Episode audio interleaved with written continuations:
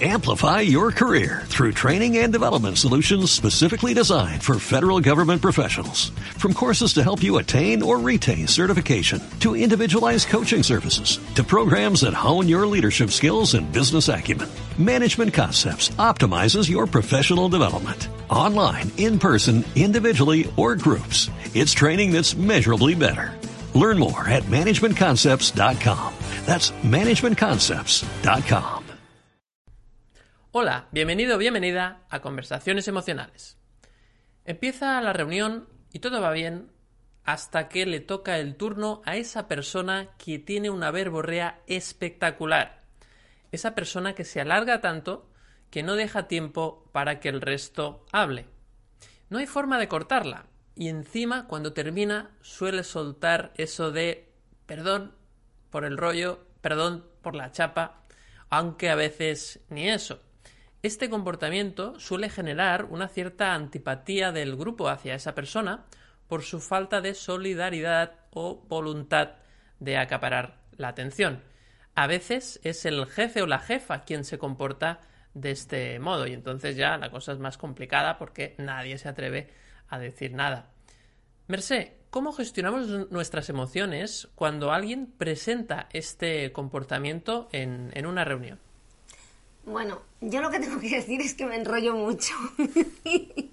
A lo mejor esta persona a veces soy yo, ¿no? Estaba pensando en varias tipologías de persona, porque hay persona que, que hace esto y a veces pues queda muy antipática y hay personas que no tanto, ¿no? Espero no ser de, de las antipáticas. La verdad es que da mucha rabia esto. Y, y yo, pensando en el tema, estaba pensando en las razones por las cuales puede dar rabia, ¿no? Que... Uh-huh. eh, Bueno, pues porque eh, dices, mira, ya va a ocupar el tiempo, estamos en sus manos, va a brillar esa persona y no voy a brillar yo, ¿no? Y eso, pues bueno, pues da mucha rabia, ¿no? Sobre todo porque tenemos como esa idea que, que en las reuniones es como que cada uno va a presentar sus credenciales, ¿no? Esto puede pasar en la vida, en la vida diaria, no tiene por qué ser en la reunión, pero es como que en la reunión vas como a lucirte, ¿no? Y luego no, no cuenta nada...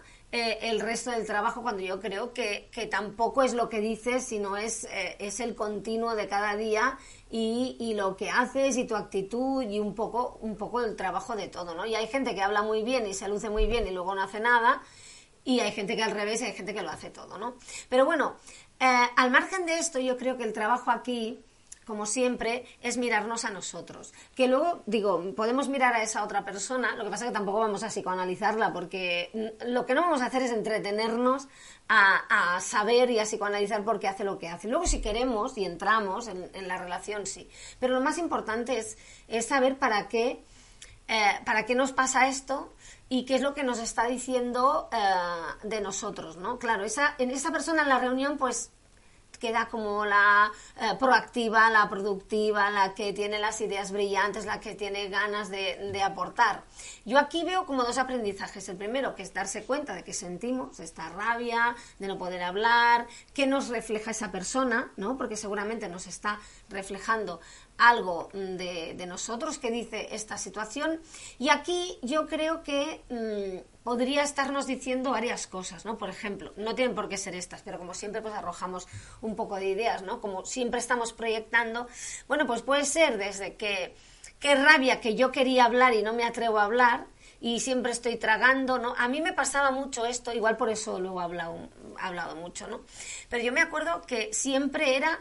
preguntaban algo, yo sabía la respuesta, no levantaba la mano y siempre levantaba la mano a alguien, lo decía y bueno, con honores le laureaban, ¿no? Yo pensaba, esto lo podía haber dicho yo y por una vez hubiera podido ser yo la, la, la guay, ¿no? Que decimos aquí, la, la que se lleva los aplausos.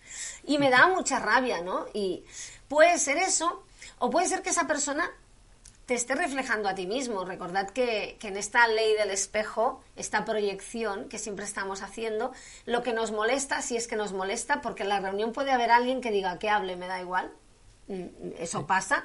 Uh-huh. Uh, entonces, seguramente esa persona no tiene ese trabajo, tendrá otro, pero este no lo tiene. Pues a lo mejor está reflejando... Eh, lo impertinentes que somos, lo, lo acaparadores que somos, lo, la, poca, el poco desarrollo de nuestra capacidad de escuchar eh, que tenemos, eh, el hecho de, bueno, pues eso que me siento una Coca-Cola en el desierto, ¿no? Qué guay que soy, qué fantástico, ¿no? Y a lo mejor lo estamos viendo en otro y pensamos primero, qué desagradable es esto, ¿no? Porque nos lo reconocemos, aunque mmm, lo vemos, lo detectamos, aunque no queramos reconocerlo. Y luego, oye, pues como yo también compito por ser Coca-Cola, si él es Coca-Cola o ella es Coca-Cola, yo me quedo sin mi puesto, ¿no? Entonces es muy importante darse cuenta qué es lo que nos está diciendo. Si te está diciendo, a lo mejor tendrías que decir, yo también quiero hablar y exponer una idea tuya y atreverte y confiar en ti. O si te está reflejando Que, que tal vez acaparas, quieres mmm, ser el foco de atención, es un yo, yo, yo, ¿no? De ponerte primero, porque en el fondo también te pasa lo mismo que si no levantaras la mano o no expusieras tus ideas, que no te valoras, no confías en ti, y es un tema pues de a ver qué autoconcepto tienes, ¿no? Que eso lo tenemos bastante dañado, ¿no? ¿Qué, qué imagen tienes de ti mismo, de ti misma, y si te quieres o no te quieres, ¿no? Por tanto, eh, ¿qué, ¿a qué le damos valor? ¿Cómo nos valoramos? Yo creo que eso es muy, muy importante. Y luego, eh, en aras de la empatía, ¿no? Ya te he dicho, no, no saber exactamente qué le pasa al otro, pero pensar, bueno, eh, ya que soy, ya que ahora me he dado cuenta y he utilizado esto para... para mirar dentro, para hacer esa introspección, para ver qué me refleja el, el espejo, en lugar de culpar al espejo y en lugar de romperlo, pues pensar que el espejo también se está reflejando en mí o en otros y también tiene algo que aprender y, y a lo mejor está pidiendo socorro a su forma, o a lo mejor no, ¿eh? a lo mejor no, a lo mejor no es así, porque tampoco lo sabemos, ¿no? Porque el trabajo es con nosotros. Pero eso también nos permite tener compasión con el otro y ya no, no tenemos que perdonarle, no, no para, para perdonarle la vida, ¿no? Sino para darnos cuenta mmm, de que en el fondo no es una ofensa, ¿no? Que a mí hay, sabéis que los refranes no me gustan, siempre lo digo, pero hay uno que me encanta que es eh, lo que dice Juan de Pepe tiene más que ver con Juan que con Pepe, ¿no? Que tiene mucho que ver, uh-huh, con ese espejo. Sí. Bueno, pues eh, que cada persona está viviendo su historia y también hay que, hay que respetarlo. Y eso mmm, nos hará... al menos no sentirnos ofendidos y vivirlo, y vivirlo un poco más de, desde la paz, ¿no? No verlo como algo personal, que es lo importante. Uh-huh.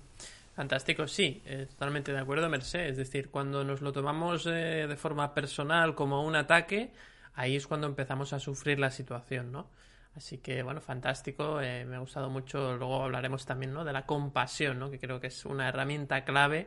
En la mayoría de situaciones que nos hacen daño, aplicar la compasión suele ser una medicina fantástica. Pues genial, seguimos, si os parece. Vamos a ver qué nos dice la psicología, Juan Pedro, sobre este tipo de cuestiones. Pues, eh, a ver, a mí me ha gustado mucho lo de que ha dicho Mercedes, el sentirse la Coca-Cola en el desierto, ¿no? Eh, estaba imaginando ahora cómo me sentiría yo así, ¿no? Cuando estoy hablando en, en una reunión o, o esto que estábamos comentando, ¿no? Estas situaciones, ¿no? Uh-huh. Y, y claro... yo creo que es importante, ¿no? Desde la psicología, bueno, también se indica, ¿no?, que no, no siempre se debe psicologizar, ¿no?, si sí. se me permite la palabra, eh, pues eso, todos los comportamientos, que tendemos a, a psicologizarlo todo, ¿no? Es decir, eh, pues este enseguida empezamos a atribuir eh, características, ¿no?, eh, psicológicas de personalidad a, a todo el mundo, incluso a nosotros mismos, ¿no? Entonces, claro, si tratamos de inferir, discernir lo que es, ¿no?, que normalmente decimos, es que este es, de una manera u otra, ¿no? Tiene un problema, un... un trastorno, ¿eh? Sí. Eh, afán de protagonismo, narcisista, maleducado, ¿eh? Pues entonces, eh, bueno, estamos haciendo, yo creo que estamos haciendo un flaco favor, ¿no?, a esa persona y a nosotros, porque vamos, estamos aplicando etiquetas, y ya sabemos Gracias. las etiquetas, ¿no?, o los juicios, ¿no?, que, que hacemos, que condicionan al, al comportamiento. Entonces, cada vez que hablemos con esa persona, vamos a decir, antes de que hable, vamos a decir, bueno, ya está aquí el pesado de... y ya vamos a condicionar nuestro comportamiento. Claro. Entonces, eh, porque no sé si recordaréis, en un capítulo anterior, ¿no?, hablábamos de, de el error, lo que llamamos el re- error fundamental de atribución, ¿no? Sí. Que es un sesgo cognitivo por el que tendemos a atribuir el comportamiento de una persona solo a sus características personales, sin tener en cuenta la situación o el contexto. Es decir, esa persona así. es así, ¿no? Un poco... Claro, decimos, esta persona es así, por eso, porque es, tiene afán de protagonismo, es un pesado, eh, va a su bola, ¿no? y, y no tenemos en cuenta, pues por ejemplo, las circunstancias que pueda estar viviendo esa persona, ¿no? Porque igual lo hace eso, esa forma de, de, de comportarse, ¿no? Hablar ahí sin dejar intervenir a nadie, pues igual lo hace solo cuando se junta con determinadas personas, cuando se tratan temas muy concretos, ¿no? Eh, o, y tampoco sabemos, por ejemplo, el estado emocional que puede tener, o, claro, o la situación particular que puede estar viviendo esa persona. Uh-huh. Es que no tenemos ni idea, ¿no? Nos falta mucha información muchas veces, ¿no? Entonces, eh, bueno, pues esto yo creo que nos puede servir también para practicar un poco de, de esa empatía, ¿no? Que siempre hablamos, que es pues comprender un poco las circunstancias o las experiencias de, del otro, ¿no? Uh-huh. De manera respetuosa, eh, y entonces evitar la tentación esa de etiquetar. O sea, es decir, sería poner conciencia en que, bueno, pues las circunstancias influyen y, y entonces eh, procuraríamos evitar esa... esa tendencia a etiquetar, ¿no? De esa persona controladora, narcisista, listilla, ¿no? Esta es un listillo, una listilla, que siempre eh, todo lo sabe, ¿eh? Es de Tolosa, es de Tolosa. El siguiente paso es aprender a poner límites. Es decir, sí, sí, sí es que quieres intervenir tú también, porque a veces que no. Que claro. Si tú quieres intervenir y participar, oye, pues eh, hay que aprender a poner límites, porque igual no quieres hablar, ¿eh? Porque eso es otra cosa que que habría, luego lo, lo comentaremos, pero igual eh, tú no quieres hablar y lo que quieres es escuchar, ¿eh? Porque es más, eh, a mí me gusta decir que te enteras de muchas más cosas si escuchas, ¿eh? De manera activa, no, no criticando mentalmente, sino escuchando de verdad, y se aprenden o se escuchan y se aprenden más cosas que hablando sin parar. Entonces, de hecho, decimos, ¿no? Y, y Mercé, yo creo que se lo he escuchado alguna vez también, ¿no? Cuando habla de comunicación, que es una experta en, en, en comunicación, ¿no? Y suele decir aquello de tenemos dos orejas y una sola boca precisamente para escuchar el doble de lo que hablamos, ¿no? Entonces, eh, bueno, si realmente nos molesta que el otro hable sin parar, queremos intervenir, entonces, bueno, pues habría que hacérselo saber. En algún momento habrá que interrumpir o, o en un huequecillo, si es que hay, decirle, oye, mira, si no me dejas intervenir y me vas a interrumpir cada dos por tres o no me dejas hablar, pues no me apetece escuchar solo tu punto de vista, si es que es así, ¿eh? Uh-huh. Entonces me gustaría compartir el mío también. O algo parecido, ¿no? Algo que vaya con tu estilo. Esto es solo un ejemplo, ¿no? Entonces, si, si el otro te ignora y sigue a la suya y, y no para de hablar, pues oye, te levantas y te vas. Porque, como dice un amigo mío, dice, en tu culo mandas tú. Y te sientas, te sientas donde quieres. Entonces, si estás ahí sentado aguantando, pues levántate y te vas. Hombre, pero Juan Pedro, en, en una reunión de trabajo es complicado levantarse, sobre todo si, si tú no eres el jefe, ¿no? Bueno, pero si tú has intervenido y has dicho, oye, me gustaría compartir mi opinión y, y no y no solo, solo escuchar a una, una uh-huh. y, y no te dejan, no te dejan, no te dejan, ¿por qué no te puedes levantar y marcharte? ¿Que, que te, te van a despedir? Hombre, es, un, es una forma de, de mandar un mensaje, lo que pasa que yo no sé si es... Claro, pero eh... a ver, te puedes levantar de muchas maneras, ¿eh? Decir, claro, claro. Puedes decir, oye, si vas, vamos a seguir así, yo me levanto y me voy. Uh-huh. Y si siguen así, pues te levantas y te vas. Porque claro, si dicen me levanto y me voy y no lo haces... Claro, quedas un poco, claro, poco coherente, ¿no? Entonces, uh-huh. bueno, eh, eh, es que muchas veces eso es una idea, una creencia de, ay, no me puedo levantar y irme. ¿Por qué no?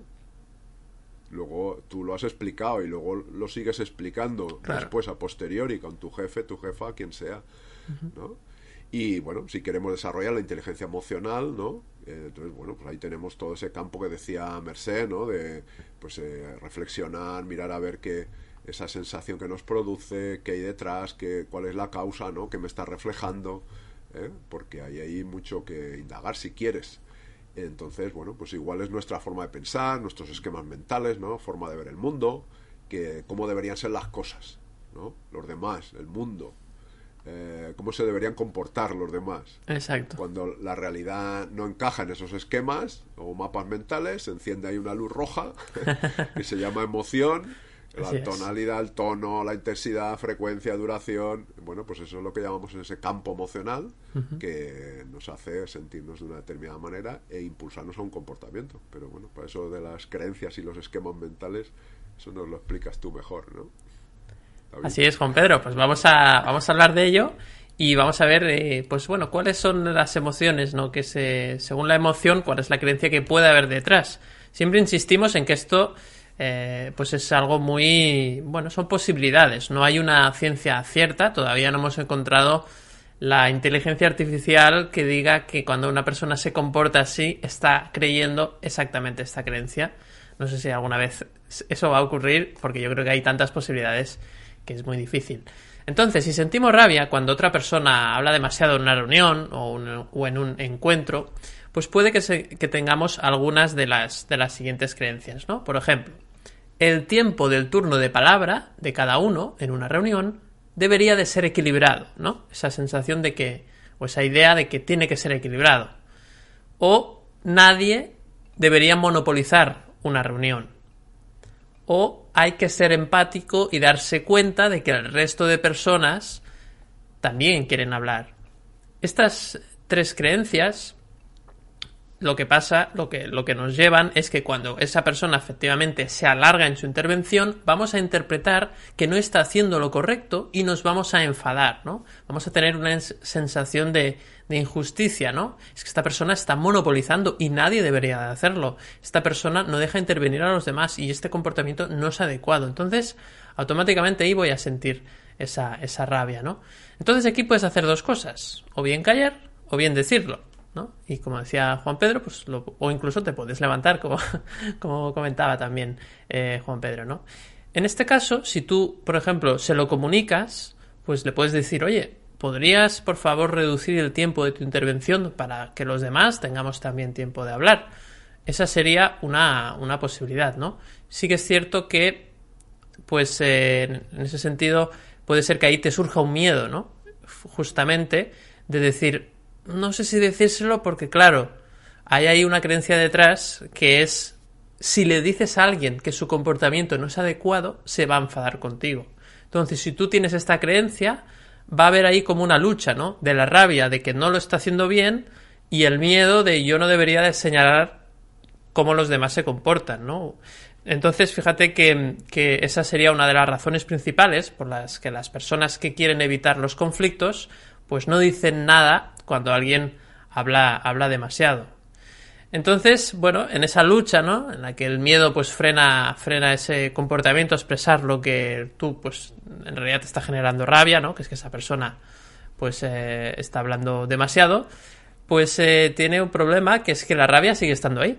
Vale, es verdad, el, fre- el miedo ha frenado, pero la, yo sigo sintiendo rabia porque sigo viendo ese comportamiento como inadecuado. Y entonces la rabia tiene que tener otra salida. Y entonces muchas veces acabas criticando a esa persona a sus espaldas, te vengas de, de alguna forma, tienes un comportamiento más brusco con esa persona, o más agresivo.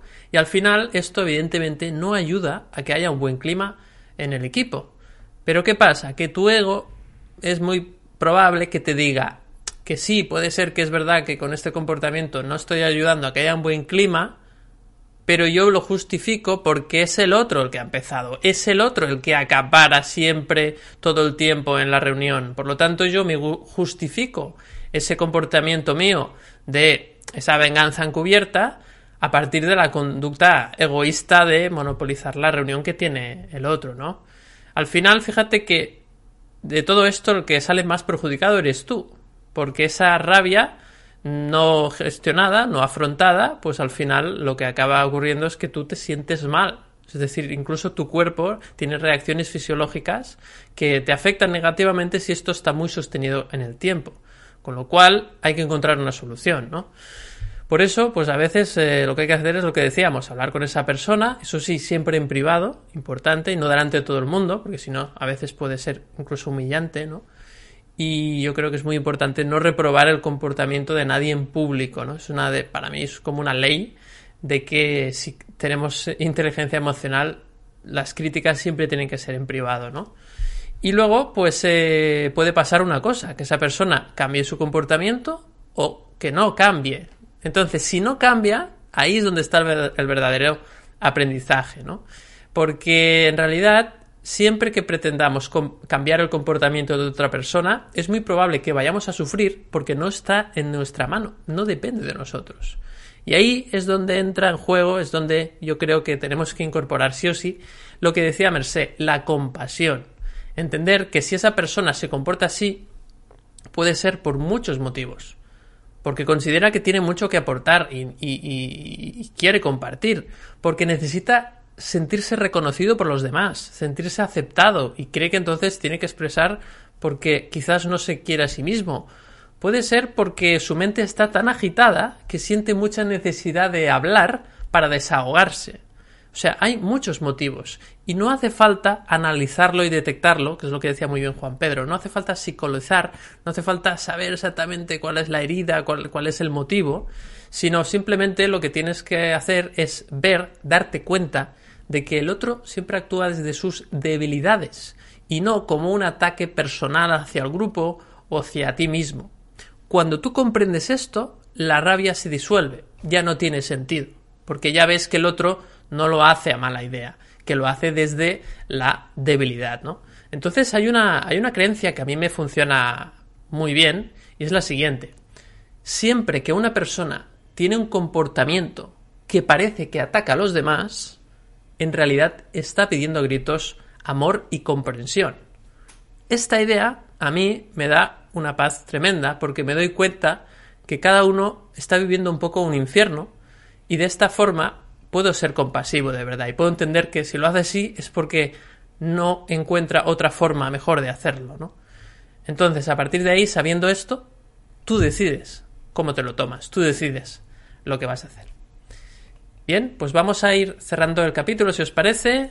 Mercé, Juan Pedro, una última idea y nos vamos. Bueno, estaba pensando, aunque es da para otro capítulo, que hemos descartado totalmente que en la reunión haya un líder o una líder que lidere la reunión y, y dirija un poco y de, y de turnos, ¿no? Porque lo digo porque, porque también hay ese componente, aparte que nos tenemos que liderar nosotros mismos y, de, y poner límites y decir, pues yo también quiero hablar, o, o también este trabajo interno de ver por qué no estoy hablando y por qué me molesta que otro hable, también es... Perdón, también es en cierta forma eh, liderazgo, ¿no? Pero estaba pensando aquí, no, no contamos con que haya nadie que, que lidere, ¿no? Una vez podríamos hablar del líder que no lidera. Bueno, o esa definición del líder que tenemos todos y que vamos difundiendo todos que parece que ni suda, ¿no? Cuando en realidad es un ser humano que, que también se equivoca, ¿no? Al final yo creo que es un poco lo que decíamos, lo que nos molestan los demás, habla de ellos, puede, pero sobre todo habla de nosotros, que es la parte...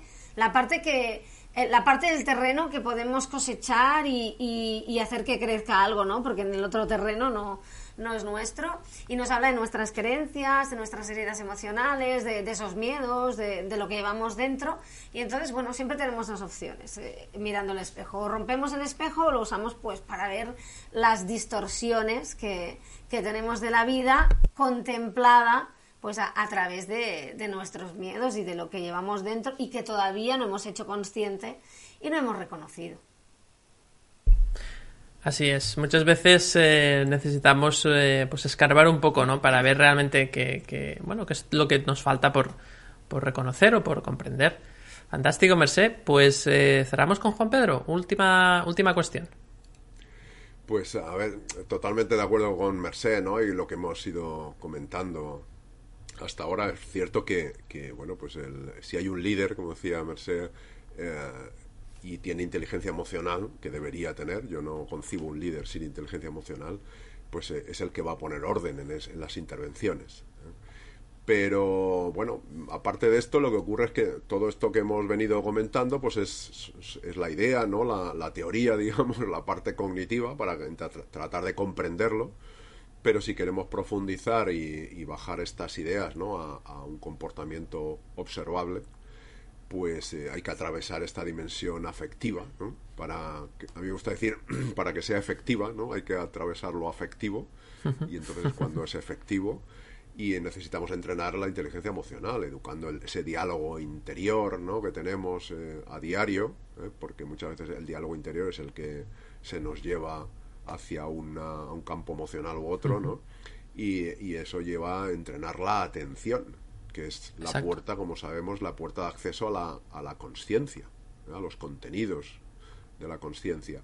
Y entonces tenemos herramientas pues eh, tan conocidas como el mindfulness, que es una, pues es una técnica o una tecnología de la atención, no es ni de relajación ni, ni de nada. Esto es, es una, un entrenamiento en atención, y yo creo que hay que empezar por ahí. Exacto, solo cuando aprendemos a observar nuestros pensamientos podemos eh, entender que efectivamente ahí hay un diálogo interno, como bien decías, que a veces nos hace daño, ¿no? Es ese, nosotros a veces le llamamos ego, ¿no? Que nos dice, oye, pero mira que el otro cómo se está alargando y sí, sí, él está sufriendo, pero yo qué, yo qué, ¿no? ¿Qué hay de lo mío, no? Ese, ese ego siempre eh, nos dice eso, y el mindfulness en este sentido es una herramienta excelente, como bien, como bien eh, sabes y practicas, Juan Pedro. De hecho, el, el que sabe más de mindfulness de los tres es, es Juan Pedro, sin duda, y, y él pues, eh, pues siempre defiende esta herramienta y, y lo comparto perfectamente, ¿no? Porque creo que que solo cuando vemos esos pensamientos podemos actuar sobre, sobre ese diálogo interior. Así que muchas gracias, Juan Pedro, por eh, compartir también. Y bueno, pues ahora sí, nos vamos. Último titular, última idea. No permitas que tu paz dependa del comportamiento de los demás. Como siempre, si te ha gustado este capítulo, recomiéndalo, escríbenos un comentario, ya sea, pues, eh, por ejemplo, en YouTube, en el canal de YouTube, o también estamos en otras plataformas, en, en formato podcast, en iVoox, en Spotify, en Apple Podcasts. Puedes suscribirte también y así te llegarán los nuevos capítulos que vayamos publicando. Y si quieres tener un contacto un poquito más eh, cercano con nosotros, tenemos eh, las redes sociales, tenemos Instagram, Facebook y también nuestro canal de Telegram, en el cual es la vía por la cual informamos de lo, todos los capítulos que publicamos, pero también de algunos eventos que vamos a ir eh, celebrando a lo largo del año y que nos gustaría que participaseis también. Un evento virtual en el cual pues eh, vamos a hacer breve, en breve, en abril vamos a hacer alguno ya, y de esta forma pues eh, ahí tendréis toda la información, así que lo podéis buscar, y si no, eh, se llama Conversaciones Emocionales, y si no, pues dejamos también el enlace en la descripción de este capítulo. Siempre que terminamos, eh, citamos algún capítulo que ya hayamos hecho, y en este caso nos vamos al ciento sesenta y uno, en el cual hablábamos de cómo gestionar tus emociones cuando te molesta lo que dicen los demás. Claro, si la gente habla mucho es más fácil que nos moleste lo que digan, ¿no? Porque hay más, hay más probabilidades. Por lo tanto, puede ser interesante este capítulo para ti. Para los de YouTube lo dejamos aquí. Y para los de podcast lo pueden buscar, que es el ciento sesenta y uno. Sin más, nos despedimos. Hasta la próxima semana, hasta el próximo miércoles, como siempre aquí, en Conversaciones Emocionales. Un abrazo. Amplify your career through training and development solutions specifically designed for federal government professionals. From courses to help you attain or retain certification, to individualized coaching services, to programs that hone your leadership skills and business acumen, Management Concepts optimizes your professional development. Online, in person, individually, or groups, it's training that's measurably better. Learn more at management concepts dot com. That's management concepts dot com.